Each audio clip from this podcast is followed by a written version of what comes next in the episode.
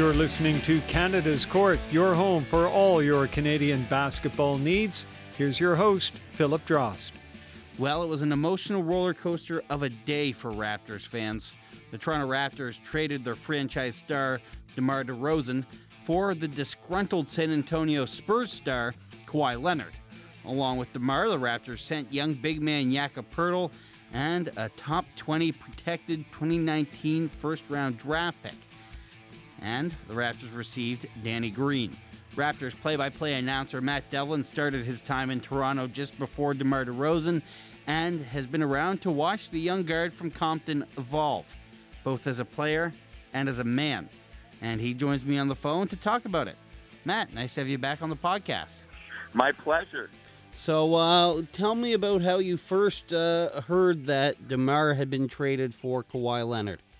Well, I think everybody uh, found out pretty much the same way with Adrian Wojnarowski, you know, making, uh, you know, that report along with a couple of other people, right? And, um, you know, it was uh, a move that when you really break it down, you can understand ultimately why Masai Ujiri decided uh, to make that decision to move DeMar uh, to bring in, you know, a player like uh, Kawhi Leonard. Did you believe the rumors? Because there had been quite a bit leading up saying, "Oh, the Raptors yeah, were in yeah, the driver's yeah. seat." Yeah, I did, Phil. I did. I I thought that you know that no question that uh, there was validity to all the rumors. Um, that you know it was uh, probably when you really look at the Raptors with respect to what they have been able to accomplish over the five years, the last five years specifically uh, then you know making the decision with respect to a coaching change. Uh, you knew that at some point there was going to be a decision about that roster, and so for uh, Masai, and looking at it, I could totally see why uh, he decided to make that move, and so I was um, I was one of those that felt that you know if the deal could be done with Kawhi, uh, that it would definitely uh, be done. Now, it just depended on the players, right? Mm-hmm. Ultimately, mm-hmm. it just depended on the players. That that was kind of the big thing, right? And what did you think of what the the Raptors had to give up? You know, it, look, number one, DeMar DeRozan is a class individual. I have a, an immense amount of respect for him, uh, his work ethic, uh, you know, in order to get a top five player, that you're going to have to give something up. I mean, you know, that's just the reality of it. And so, you know, for him, uh, you know, while it's not a great thing, you know, it's something that, you know, at the end of the day, that, um, you know, Masai ultimately, you know, decided that, you know, if, if we could part ways with DeMar, uh, you know, who would then obviously next be on that list? The protected one, I thought that's fair. And the Jakob Poeltl, I when you started hearing Demar, maybe OG and Pascal, I think that's when you're like, oh, geez, I don't know. But let me tell you what, Phil, when it was Demar and then Jakob and that protected one, you feel more comfortable about it. And don't forget, coming the other way is Kawhi Leonard along with Danny Green, who mm-hmm. is a veteran that is, you know, somebody that, you know, can, you know, really, I think, be of a great benefit uh, for, um, you know, this roster and this team, both in the locker room as well as uh, not only in the locker room, but on the floor. And you start breaking down their three-point shooting numbers. Uh, now, all of a sudden, you go to a roster that's got Danny Green, C.J. Miles, Kawhi Leonard. I mean, just a lot of guys that can shoot the three and it's really intriguing to me. And uh, also pretty strong uh, defenders at that. Yeah, yeah. There's no question that when you look at the addition of Kawhi Leonard, who's been a Defensive Player of the Year, as we know, uh, the best wing defender in the NBA, and then you have somebody like Danny Green. I think it's going to be you know, a great benefit. I think it could help players like Norman Powell and uh, other players uh, elevate their game. So, uh, as as tough as it is to see Demar leaving, I understand it. I do, and it's a situation I think when Masai looked at the big picture. What if you bring the entire team back next year and it doesn't work? You're breaking it up, right? Because you had DeMar with two years left and Kyle with two years left and Serge with two years left. And so, you know, these situations don't come up that often. The situation of, you know, getting a top five talent in Kawhi Leonard. And so sometimes you have to uh, make a move uh, when it presents itself, and that's exactly what he did. And and so if it works out, you get to the NBA Finals, and he decides to stay, it would be amazing. If you get to the NBA Finals and he decides to walk away, then at the end of the day, you still got to the NBA Finals where no, mm-hmm. you know, Raptor teams ever made it before. So when you look at the positives and potentially the negatives, I, I just think the positives far outweigh any of the negatives. Now, Masai has just under a year now to sell Toronto to Kawhi. There's been little, very little information from Kawhi on what he's looking for, other than a team in Los Angeles. What do you th- What do you think uh, Masai can possibly do to entice Leonard to well, stay? Well, it's going to be 11 months of selling, right? It's going to be 11 months of selling, and I think that that's certainly something that at the end of the day, uh, you know, you're going to see, right? And you're going to look at, you know, not only a situation with um, you know, Kawhi and being in a phenomenal city, a world-class city, all those sort of different things. Um, you're, you have the roster, you have um, an organization that uh, has a tremendous amount of support. You have uh, a city that is world class, as I mentioned, and as Charles Barkley said, he'll he'll recognize soon enough that it's a top five city you know, not only in the league, but in the world, as Charles Barkley said. So you have 11 months to do that. You know, this, remember this, and I'm not saying that it's going to happen, but a year ago at this time, Paul George went to Oklahoma City, and everybody said, you know, he's going to pick up and he's going to go to Los Angeles and sign with his hometown Lakers. He didn't. And he ended up signing with uh, the uh, you know, Oklahoma City Thunder, and I don't think anybody thought that that was going to happen, you know, and and it did. So, you know, that's a, a, a good thing, right? And for them, and I think that that's exactly what they're thinking about, you know, the Toronto Raptors. Maybe uh, maybe Drake needs to lend his uh, Scorpion medallion now too. hey, you know what? It could. You never know. It could happen, right? exactly. It could happen. You never know. Exactly. Now, uh, the trading DeMar did kind of cause some stir around the league. There was a lot of players uh, tweeting and, and such. Do you think uh, the Raptors' reputation took any sort of a hit from this trade?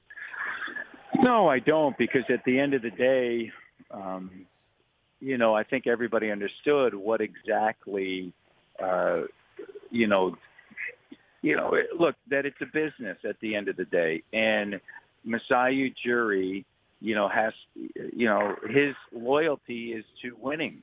And at, you know, and he apologized for any sort of miscommunication. So I don't think it took a hit at all. I think at the end of the day, it, it, it's all about winning and putting your your team in that situation, right?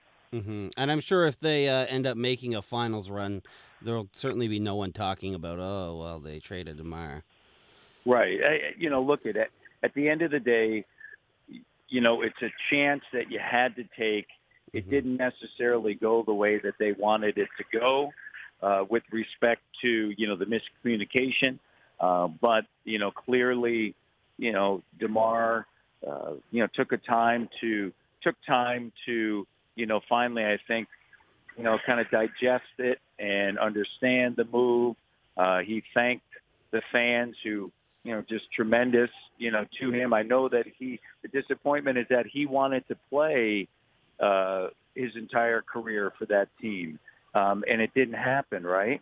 And so, you know, for the for the Raptors, um, you know, sometimes you have to do things that you, you know, uh, that just, you know, you you have a loyalty to winning, right?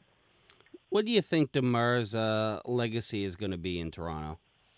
Well, you know, I think he's going to go down as one of the best players um, in you know Raptor history. He right now is you know really the best player, along with Vince Carter, the two best players, and Chris Bosh, the three that uh, you know the Raptors have ever had, and uh, he's somebody. His work ethic is just off of the charts, right? And um, everybody likes him. Uh, to me, he's somebody that you know I always looked at and said, you know what, this is somebody that you you look up to, and um, and and so that's his legacy. And and does it ultimately lead to a jersey retirement? I think it could. Could it ultimately lead to a statue? I think it, it quite possibly could. But those are things that will be decided down the line. And you and I both know that when DeMar returns, and look, I'll be the first one, uh, you know, when the schedule comes out to see when San Antonio comes to town, you know the ovation he's going to receive. You know it. Mm-hmm. And I think that that is going to say a lot, and that's going to resonate with him. And I think it's going to resonate with Kawhi Leonard as well and all the players that are there. And I always harken back to LeBron James after game six and his response about this phenomenal crowd, uh, this phenomenal fan base. You know, it's not just Toronto. Uh, it's an entire country that's behind this team. And I think that that's certainly something, you know, that's, you know, which makes it, you know, this situation so special. One of the interesting things I found is after the news came out, all the uh, the beat writers and Raptors analysts were talking a lot about not Demar as a player, but as a like just a human being, and, right. and how well respected he was. What was your kind of interaction with that side of it? Well, there's no question.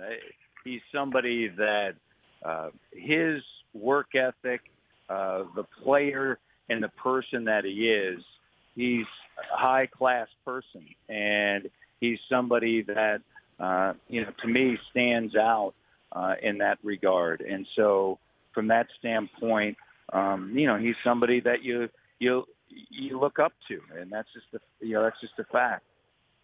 Do you think that um, this roster, as is uh, assembled now, could m- go to the finals and maybe give uh, a team like, not saying the Warriors are guaranteed a spot, but it certainly seems uh, pretty likely, but could give a, a finals a run?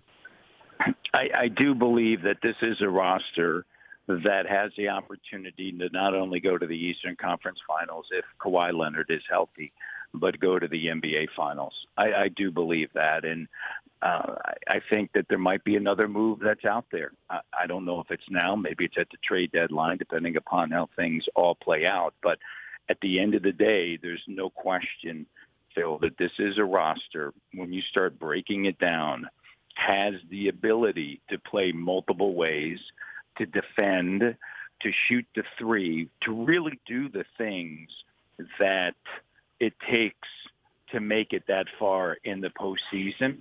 And so to me, this is a roster that does have that ability uh, to uh, ultimately do something that the Raptors haven't done before, and that's, you know, win an Eastern Conference Finals.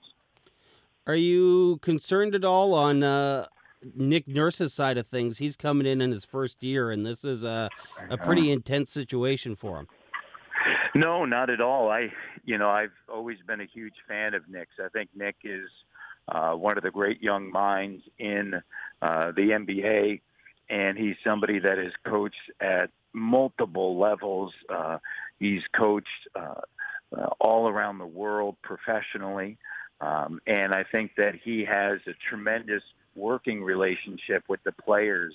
And to me, that's certainly something that is beneficial. And then also his game planning uh, and his ability, I think, to do you know, just different things um, and different objectives, I think, you know, really will stand out. I, I think that, you know, that to me is something that with Nick, uh, he's, he's someone that uh, I think is going to do really well. Yeah. Awesome. Well, Matt, I appreciate you uh, taking some time to chat with me about this, and I'm sure uh, Raptors fans are already looking forward to hearing uh, you broadcast our first uh, game of the season. well, I can't wait. Right? I mean, it's going to be a lot of fun. I can't wait. It seems and look, too far away. Certainly look forward to it. All right, Matt. Have a good one. All right. See you, buddy. Bye. That was Matt Devlin, Raptors play-by-play announcer. So, what do you think of the trade? Good for the Raptors, or was DeMar too high a price to pay? Let me know. You can find me on Twitter at Canada's Court. If you like what you heard, please leave a rating and review wherever you listen. You can also check out Canada's Court's website to read some of the latest stories. That's all for this episode of Canada's Court. Thanks for listening.